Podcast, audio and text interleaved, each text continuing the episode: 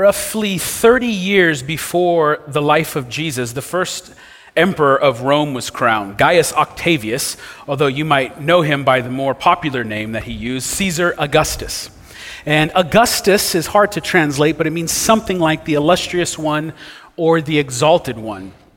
And under Caesar Augustus, Rome achieved incredible type of feats. I mean, they advanced with, with roads, with architecture, with militaristic expansion. I mean, the, the empire was just growing significantly under him. One of his greatest achievements was the fact that people said Caesar Augustus brought in and ushered in the age of Pax Romana. Pax Romana meaning the Roman peace. Although it said Roman peace, the idea behind Pax Romana was that in and through Rome, particularly the work of Caesar, that peace was being ushered in to the entire world. Now, in order to enact the Pax Romana, kind of climactically and dramatically, Caesar Augustus visited the temple of Janus. Now, the temple of Janus was dedicated to the god Janus, and Janus was a god dealing with beginning, transitions, and ending, and because of that, was associated with the beginning and ending of war. Now, at the temple of Janus, the key feature was the gates of Janus. And the gates of Janus were opened when Rome was in times of war, and they were closed when there was peace in the Roman Empire. Needless to say, those gates, for the most part, were always open because the ancient world is brutal, and as Rome grew, you would expect there to be more fights on different fronts. So there were some people alive at that time who never saw in their lifetime the gates of Janus being closed because there was always war. Well, after Caesar Augustus ushered in a massive military victory, he walks into the temple of Janus and closes the gates of Janus, signaling to his people that he himself is the world's savior who is bringing about the world's peace. That Rome was bringing about Pax Romana to all that would come under their dominion. Because of this victory and many others, he was given many different names and many different titles. One of the titles was the first citizen of Rome. Because Rome had been around for a long time, but he was the first one to bring about the empire and be crowned emperor. So you have him being the first citizen, and because of that, another name was developed, almost like as an extension of that. He was called the father of the country. Because if you're the first citizen, all the other citizens come after you, and that means you're the father, in some sense, of every person who's a citizen of the Roman Empire. He was also called the Pontiff Maximus, which is the high pontiff, chief priest because Caesar Augustus was not only at the top of the ladder regarding government and military and kind of social orders, but he was on the top of the ladder regarding religious matters. He is the high priest, the first citizen, the father of the country, the exalted one. One of his other interesting names was Imperator Caesar Divi Filius, which is Latin, translates roughly to Commander Caesar, son of the deified one.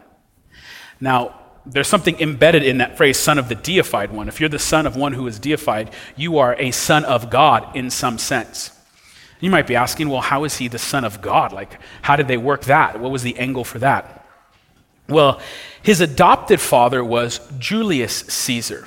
And after Julius Caesar's passing, sometime after that, there was celebrations done in his honor. And Rome threw, threw the celebrations up. There was games and festivities. And at the games, it was said that a comet appeared in the sky, like a star ascending to the heavens. And because there was plenty of eyewitnesses that saw this sign in the sky, it began to be said that that was the spirit of Julius Caesar ascending to the heavens to take his rightful place among the gods. So if your dad is, you know, up there in his rightful place among the gods, you are the son of the deified one. You by implication are a son of God. This is depicted on the coin. On the left, you see a picture of Caesar Augustus with his name written on it, but on the right, you see that comet or that star, the eight beam star, and then the words Divine Julius. And that star began to symbolically represent like a crown, a deified crown, a crown of heaven upon the deified Julius. And then, by extension, those types of qualities and attributes were extended to the Son here on earth, Caesar Augustus. So, Rome had a message and a story. They had a good news story. The Greek word for good news is euangelion. It's where we get our word gospel. And they had a good news that through Caesar Augustus and the might of Rome, we're bringing about peace to the four corners of the earth. Caesar is a mighty Lord, the Greek word kurios. He's a mighty Savior. Now, here's the problem, though, is um, the way Rome brought, brought about their peace was, was often through violent means, through barbaric means. So, let's say you're someone who doesn't buy into the hype of Rome, you're not buying into the propaganda. And you say, I'm going to challenge Rome. Well, Rome has a method of dealing with you if you would ever dare challenge the might of Rome. And that was crucifixion. This was a, a torture device that they had perfected the previous couple hundred years.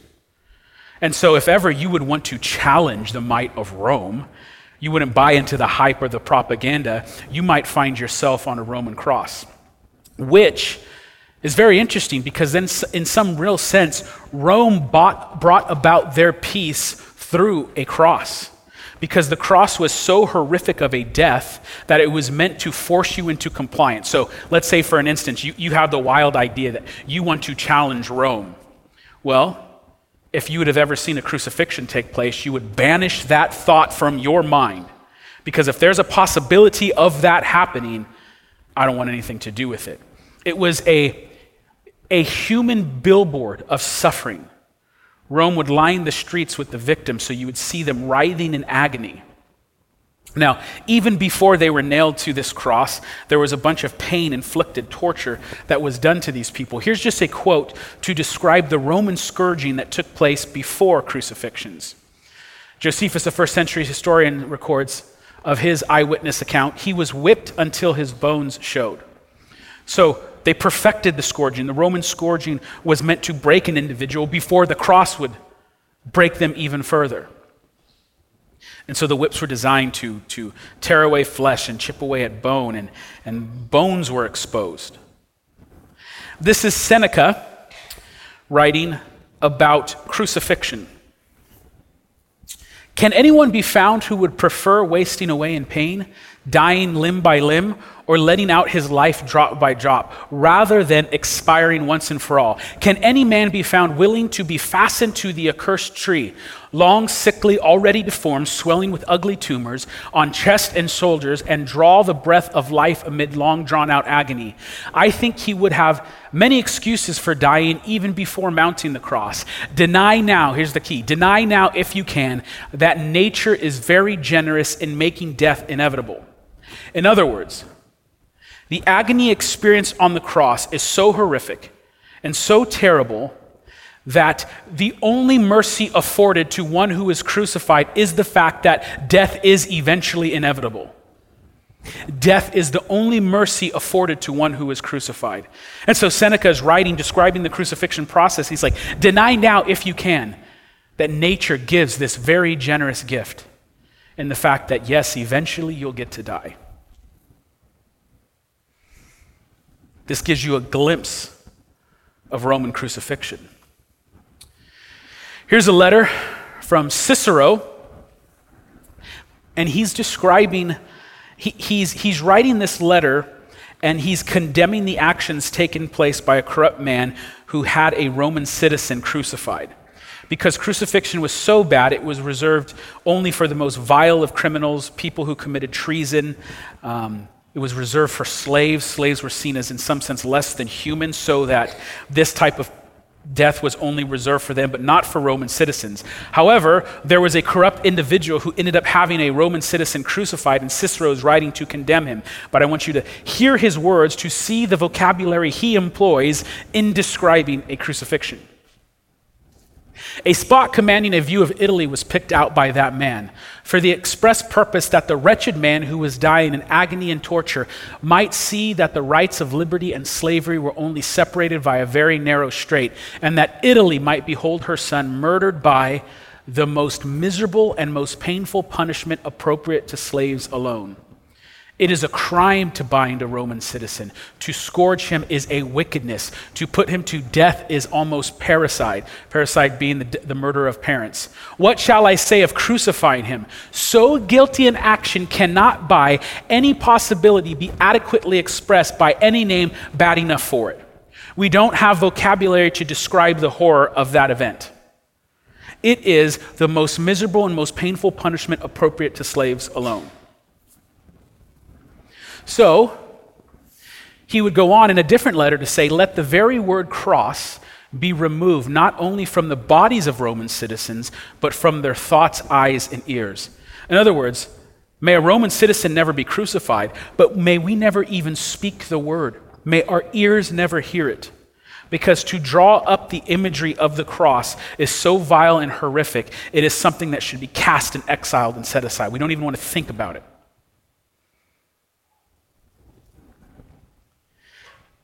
This was all a part of the big package of the good news of Rome. They brought about their peace through the cross. Because if anyone would dare challenge the might of Rome, you knew your fate. You knew what would happen. And so there is this so called good news. There is the Pax Romana, the priests of the exalted one, the august one. And it's going out through the Roman Empire, Roman Empire. Simultaneously, there's another message, another evangelion or good news story going about.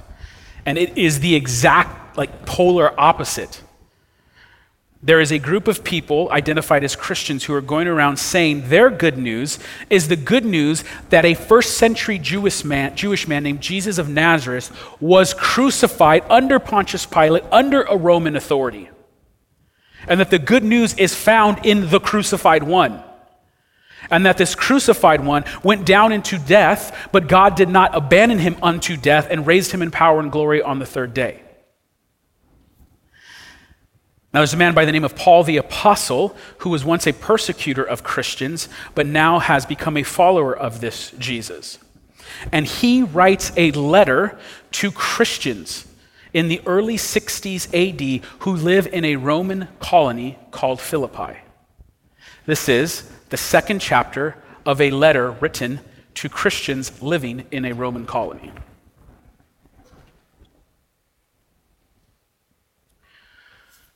So, if there is any encouragement in Christ, any comfort from love, any participation in the Spirit, any affection and sympathy, complete my joy by being of the same mind, having the same love, being in full accord and of one mind. Okay, this, the, the sentence structure is a little difficult, but Paul actually is just throwing out a bunch of rhetorical questions. It's easy to miss, but look, look he says, So if there's any encouragement in Christ, well, if you're writing to Christians, how might you respond? Is there encouragement in Christ? Yes. It's like rhetorical. Is there comfort in love? Yes.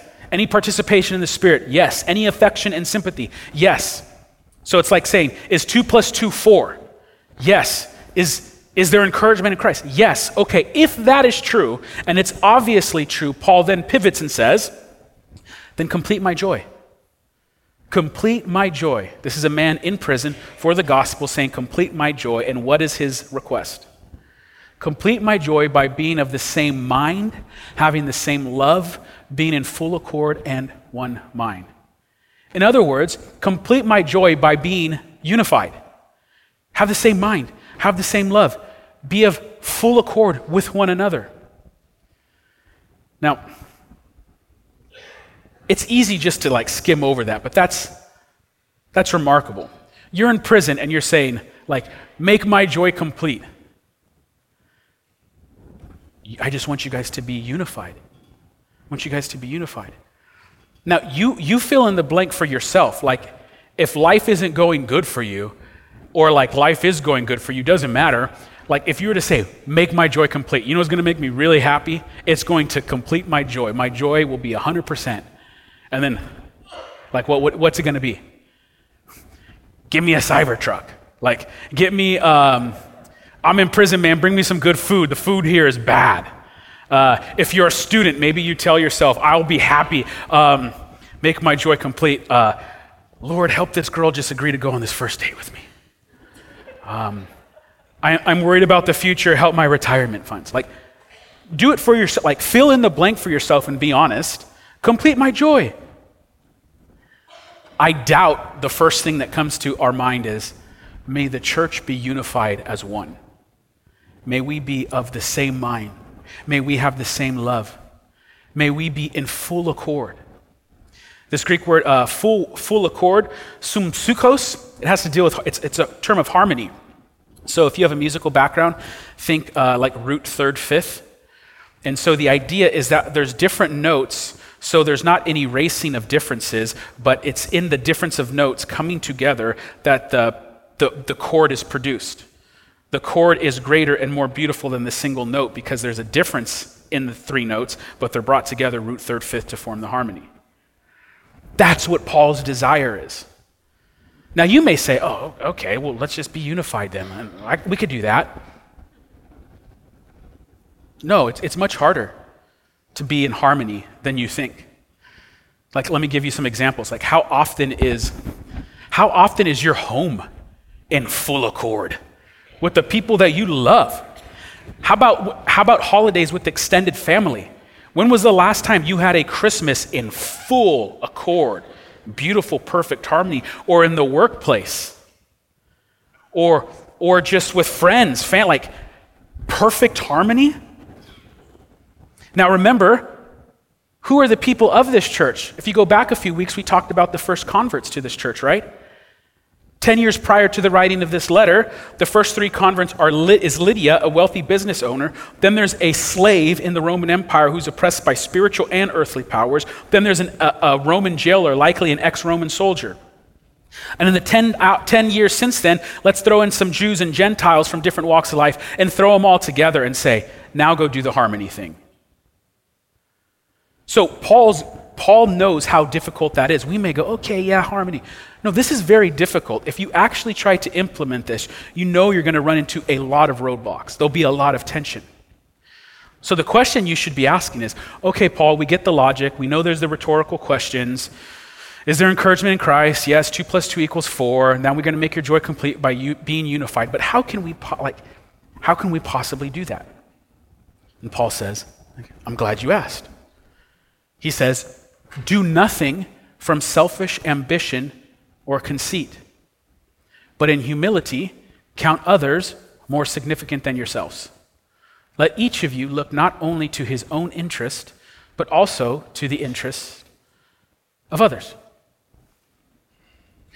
So, if you're going to do this unity thing, you have to put to death selfish ambition and conceit. And what does that look like? Paul again again's like, I'm glad you asked. But in hu- humility, you clothe yourself in humility and you count others more significant than yourselves. And this is incredibly important, what's written next, in, as far as understanding biblical wisdom. Let each of you look only not to his own interest, but also to the interest of others.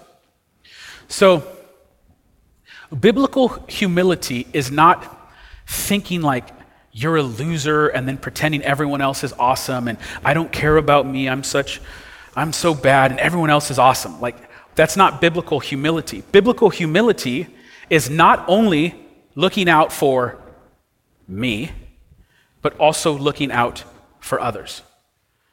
Biblical wisdom says it's not all about me. And if there's like a really important message that people in our culture need to hear, it's this it's not all about you, it's not all about me. Biblical humility is when someone says, I am going to not only look after me, but I'm going to also look out for the interest of others.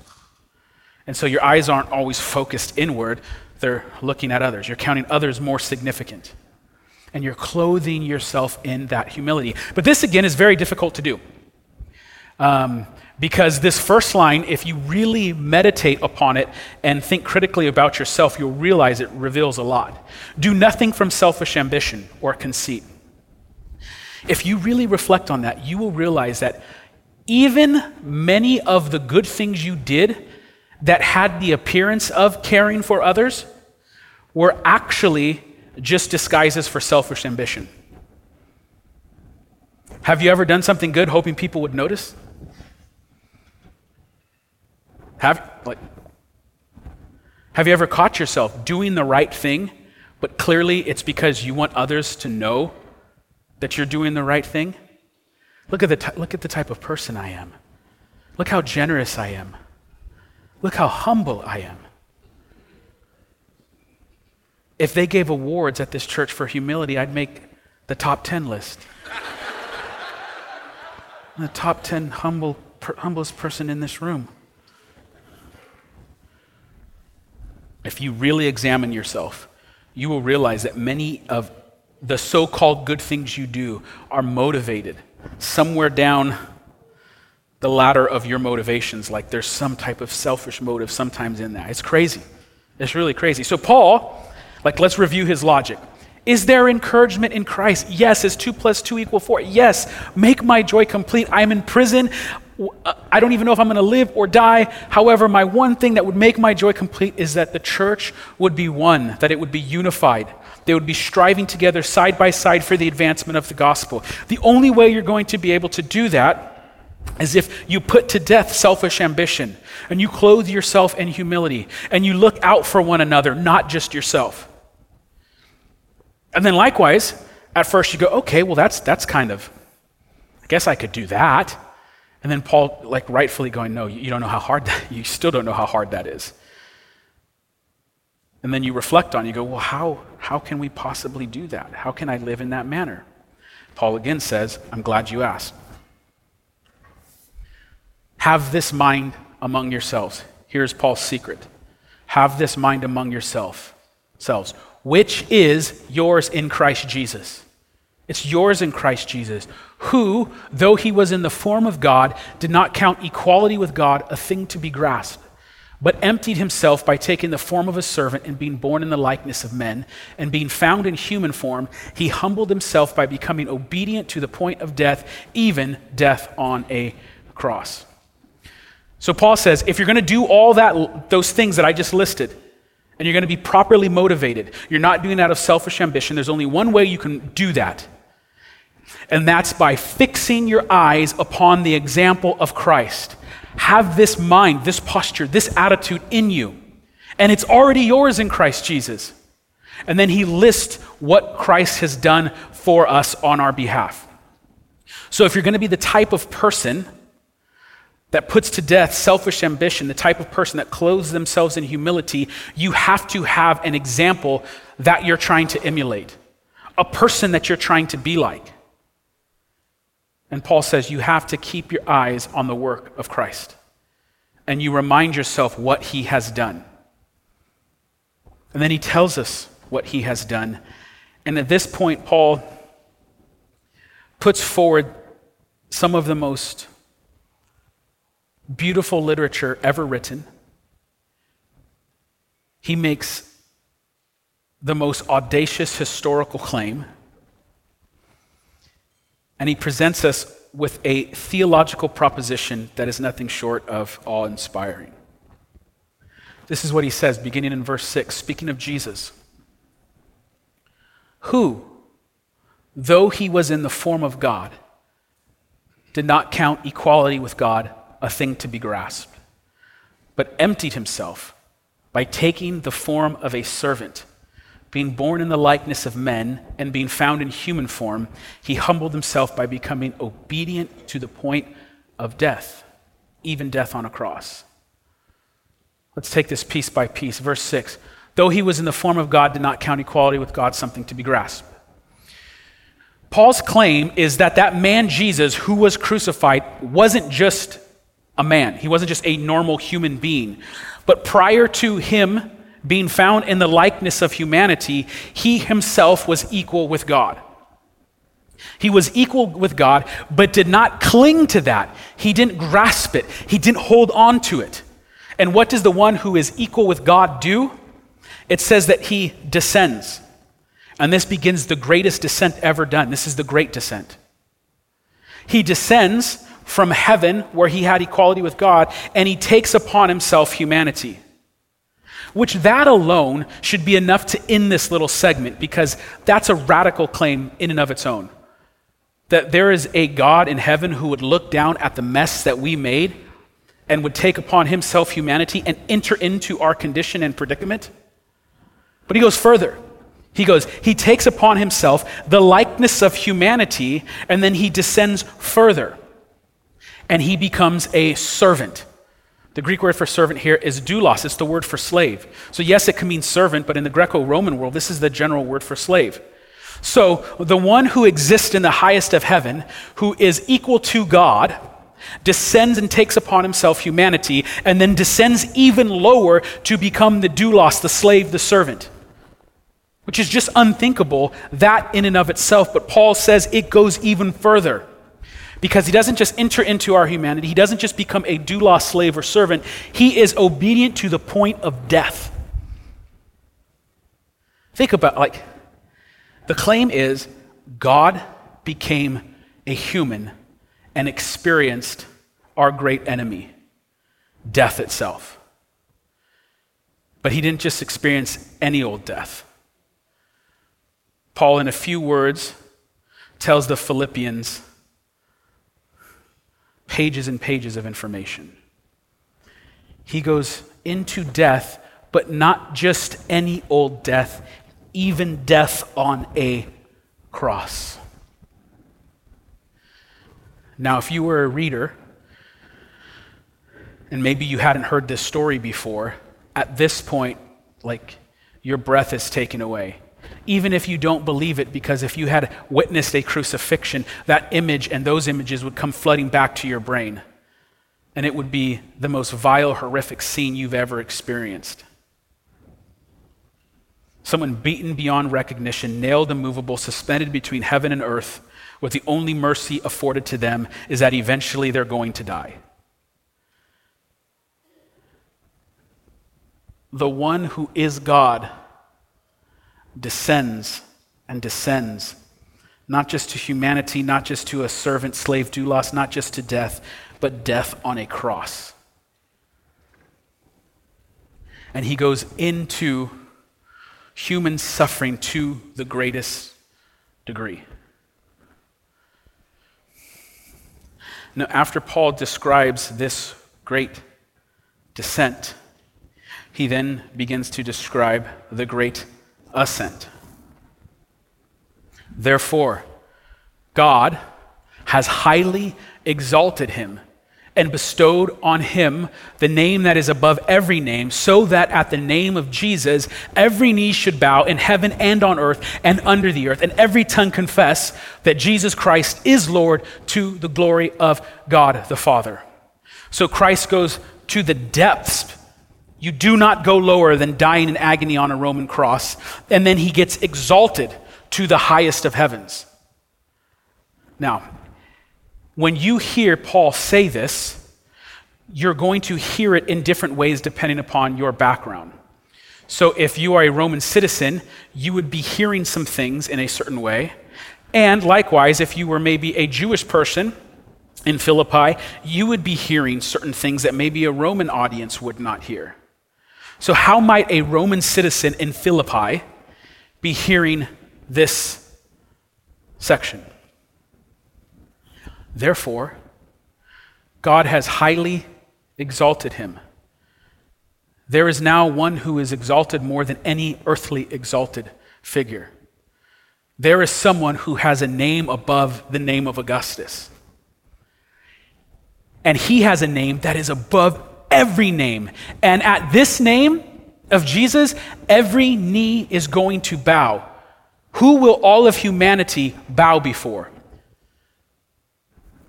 not your king in Rome, but to the crucified one, to Jesus who was crucified by Roman authority. And then every tongue is going to confess. Confess what? That Jesus is kurios, Jesus is Lord. And so there is a gospel message about the one who was crucified under Roman authority, who was left to die but was not abandoned God has raised him up and exalted him. He is the one who has a name above every name. He is the one with good news. He is bringing about peace because he himself is the Prince of Peace. And there's a good news that is fundamentally different than the news of the Roman Empire. And see, the powerful component of this message is that the cross is the worst device that Rome has. There's nothing worse that Rome has to throw at you to defeat you. When you die on a cross, you die writhing in agony, humiliated and shamed and rejected. That is the worst they can do to you. The worst they can do to you is nail you to their cross. Well, that's the worst that they can do to you, and it happened to Jesus, and he came back in power and glory on the third day, well, then you might want to swear allegiance to him and no one else. So that's how, like, a Roman mind might hear it. How might a Jewish person hear it who's saturated in the Hebrew scriptures? If they hear about a servant who is exalted, they have scriptures that talk about this. This is Isaiah, the prophet Isaiah, chapter 52, verse 13. Behold, my servant shall act wisely. He shall be high and lifted up and shall be exalted. So, within the Hebrew scriptures, there's already categories that have been established. The God of Israel is saying in Isaiah that he is going to have a servant. The God of Israel will have a servant, and this servant will be high and lifted up and be exalted. But here's the mystery and the paradox. How is this servant high, lifted up, and exalted? Verse 14. As many were astonished at you, his appearance was so marred beyond human semblance. His appearance is marred beyond human recognition. Go back to how Seneca described a crucifixion victim, how they looked before they were nailed to the cross. They are unrecognizable and his form beyond that of children of mankind, so shall he sprinkle many nations. Kings shall shut their mouths because of him. For that which has not been told them, they see, and that which they have not heard, they understand. So the God of Israel is saying he has a servant who will be high and lifted up, but mysteriously, he's also, in some sense, going to be marred beyond recognition. Now, there's another scripture from Isaiah that would come to your mind upon reading about the servant who is high and lifted up.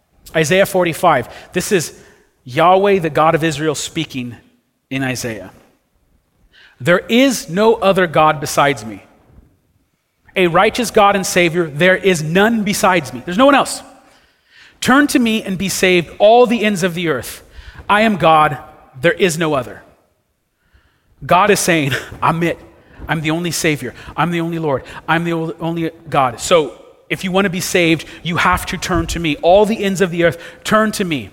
Verse 23 By myself I have sworn, for my mouth has gone out in righteousness, a word that shall not return. And then here's the key point God is saying of himself, There's no one else besides me. I'm it, I'm the only Savior. And to me, every knee shall bow and every tongue shall swear allegiance. Does this sound familiar? It is to God Himself that every knee will bow and every tongue swear allegiance. And this is speaking of the mystery of the Trinity, Father, Son, and Spirit. That what is being said of God in the book of Isaiah is now applied to the crucified one, Jesus of Nazareth.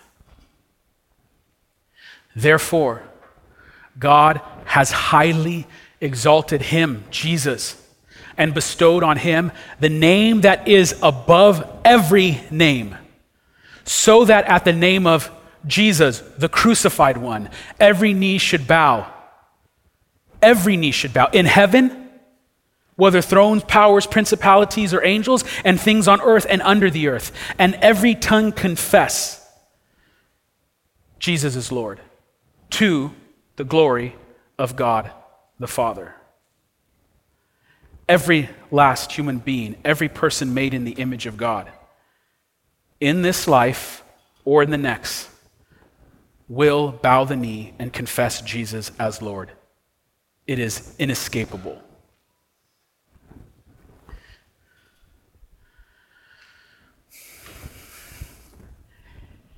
In this, Paul is describing the great descent and the great ascent. And in that descent and ascent, you see the great reversal. There is a great reversal that undoes the script, it reverses the script. What script am I talking about? Our script, the script of humanity, our story.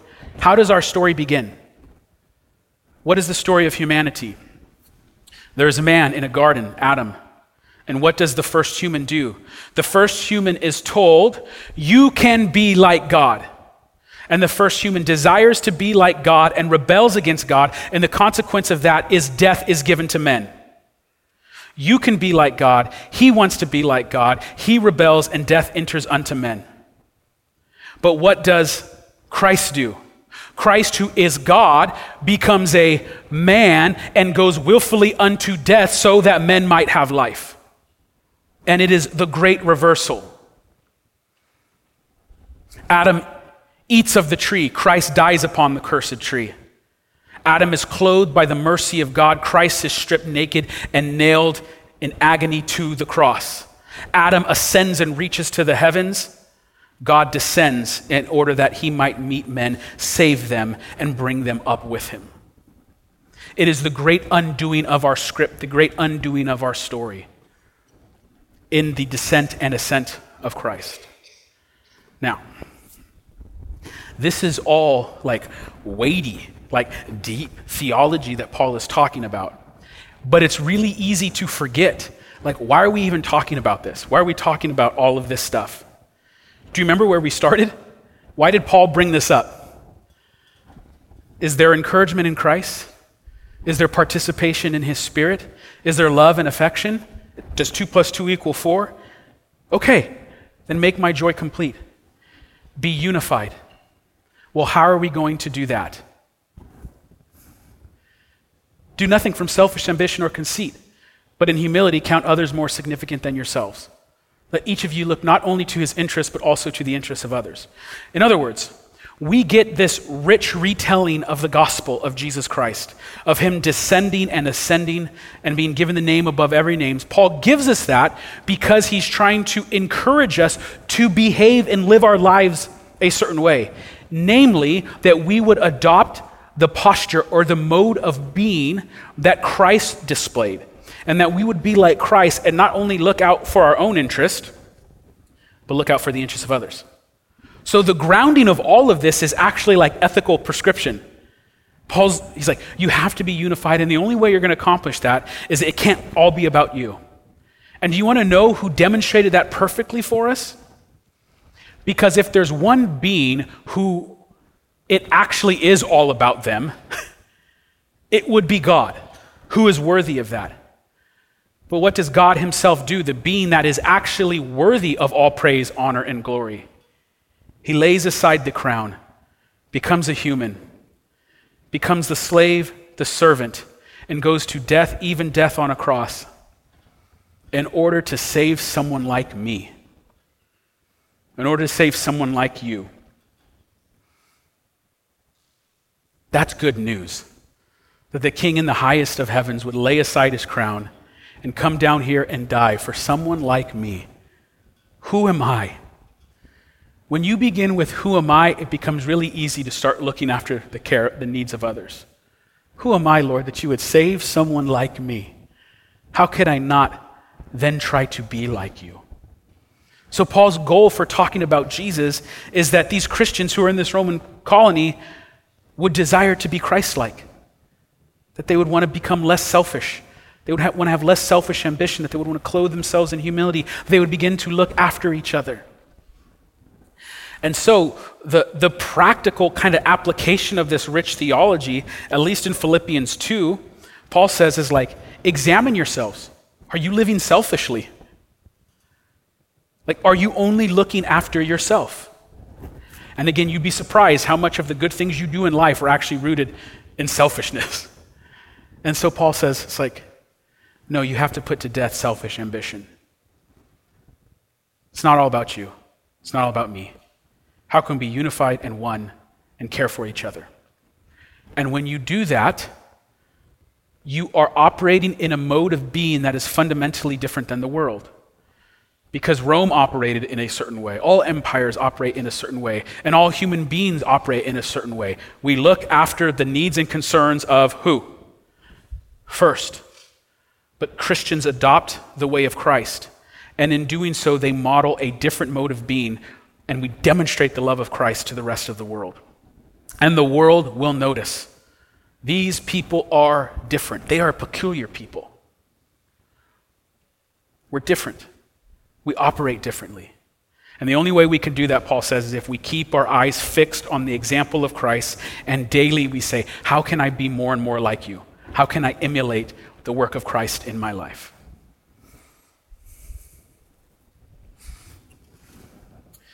So, before we go to communion, let's remind ourselves and have the words of Paul inspire us to become a less selfish people, a people caring for each other, a people unified in full accord, in harmony.